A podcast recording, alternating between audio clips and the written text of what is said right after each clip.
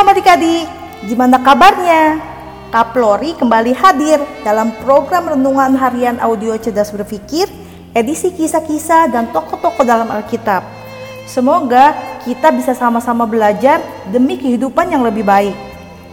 Adik-adik, sekarang kita akan mendengarkan pembahasan di sepanjang kejadian 16. Adik-adik bisa pause dulu renungan ini, lalu baca kisahnya di dalam Alkitab Habis itu baru deh lanjutin dengerin renungannya supaya tahu ceritanya. Oke, sekarang kakak jelasin kisahnya dengan lebih mudah. Jadi, Sarai punya hamba asalnya dari Mesir, namanya Hagar. Nah, suatu hari Sarai bilang gini ke Abram, kamu tahu bahwa aku nggak bisa punya anak. Lebih baik kamu juga nikah sama Hagar. Siapa tahu dia bisa punya anak nanti anak itu jadi anakku, kan aku majikan Hagar. Dan ternyata Abra menurutinya. Singkat cerita, mengandunglah Hagar. Setelah Hagar tahu bahwa ia hamil, sedangkan Sarai majikannya pada waktu itu nggak bisa hamil, Hagar pun ngerendahin Sarai majikannya. Kakak nggak tahu bentuk ngerendahin atau ngeremehin yang dilakukan Hagar ke Sarai. Yang jelas, Sarai jadi sakit hati. Kejadian 16 ayat 5 sampai 6 mengisahkan gini. Lalu berkatalah Sarai kepada Abram, "Penghinaan yang kuderita ini adalah tanggung jawabmu. Akulah yang memberikan hambaku ke pangkuanmu." Tetapi baru saja ia tahu bahwa ia mengandung, ia memandang rendah akan aku.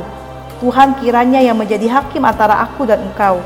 Kata Abram kepada Sarai, "Hambamu itu dibawa kekuasaanmu. Perbuatlah kepadanya apa yang kau pandang baik." Lalu Sarai menindas Hagar sehingga ia lari meninggalkannya. Adik-adik, kisah ini ditulis nggak dimaksudkan supaya pria Kristen boleh punya lebih dari satu istri. Kisah ini justru kasih tahu kita dampak buruk dari seorang pria, apalagi pria Kristen, punya lebih dari satu istri. Dalam kisah ini, Hagar yang jadi korban. Dalam kasus lain, hmm, banyak yang dikorbankan anak, perasaan, masa depan, dan lainnya. Oke, kita balik ke pembahasan kisah ini ya. Hmm, kalau menurut kakak nih ya, Sarai udah bertindak seenaknya sama Hagar. Sarai yang merekomendasikan Hagar untuk dinikahin supaya punya anak.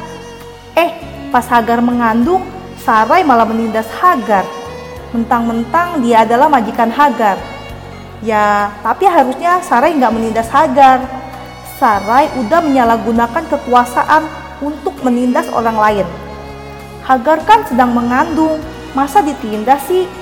Masih bagus dia nggak keguguran. Segitu parahnya ya, Sarai menyalahgunakan kekuasaannya sebagai majikan untuk menindas Hagar. Di zaman sekarang ini, kayaknya ada juga orang-orang yang menyalahgunakan kekuasaan posisi, jabatan, gelar, dan yang lainnya demi kesenangannya sendiri.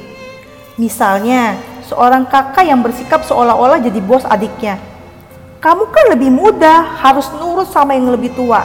Mungkin begitu argumennya. Kalian yang jadi seorang kakak kayak gitu enggak? Kakak berharap sih enggak ya. Kakak jadi ingat perkataan Tuhan Yesus dalam Matius 23 ayat 11 yang bilang gini. Barang siapa terbesar di antara kamu, hendaklah ia menjadi pelayanmu. Perkataan Tuhan Yesus ini ajaran kita satu hal tentang arti penting dari posisi, jabatan, gelar, dan kedudukan, yaitu kalau kita dipercayakan menempati jabatan tertentu, kedudukan atau posisi tertentu, mendapat gelar tertentu, itu adalah sarana yang Tuhan percayakan kepada kita untuk melayani dan jadi berkat bagi orang lain, bukan malah menyalahgunakan kepercayaan tersebut. Seorang kakak justru malah harus bertanggung jawab serta kasih contoh yang baik kepada adiknya. Kelak, kalau adik-adik sudah bekerja dan dipercayakan untuk menempati suatu posisi yang lebih tinggi, jangan sombong, tapi gunakan itu untuk jadi berkat buat orang lain jadi contoh yang baik untuk bawahan adik-adik, kasih pengarahan dalam bekerja, dan yang lainnya. Kalau kelak di antara adik-adik ada yang Tuhan percayakan menjadi seorang pendeta atau gembala jemaat di suatu gereja, ya pergunakanlah itu untuk jadi berkat buat banyak orang. Misalnya, ajarkan jemaat kebenaran firman Tuhan.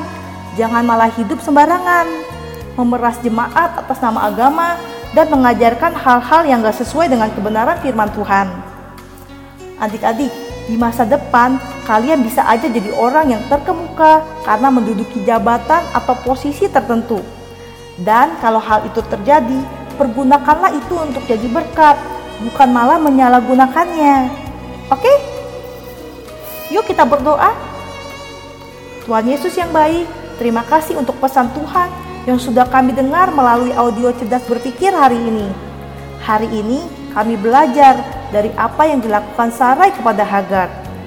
Biarlah melalui firman-Mu hari ini membuat kami menjadi anak Tuhan yang bertanggung jawab apa pun posisi kami saat ini. Baik sebagai anak, sebagai kakak, sebagai adik, sebagai teman, dan yang lain sebagainya. Supaya hidup kami menjadi berkat buat orang-orang di sekitar kami. Dalam nama Tuhan Yesus, kami berdoa dan mengucap syukur. Amin. Oke, tetap sehat, tetap semangat, dan tetap jadi berkat. Jangan lupa bahagia ya. Tuhan Yesus memberkati. Dadah.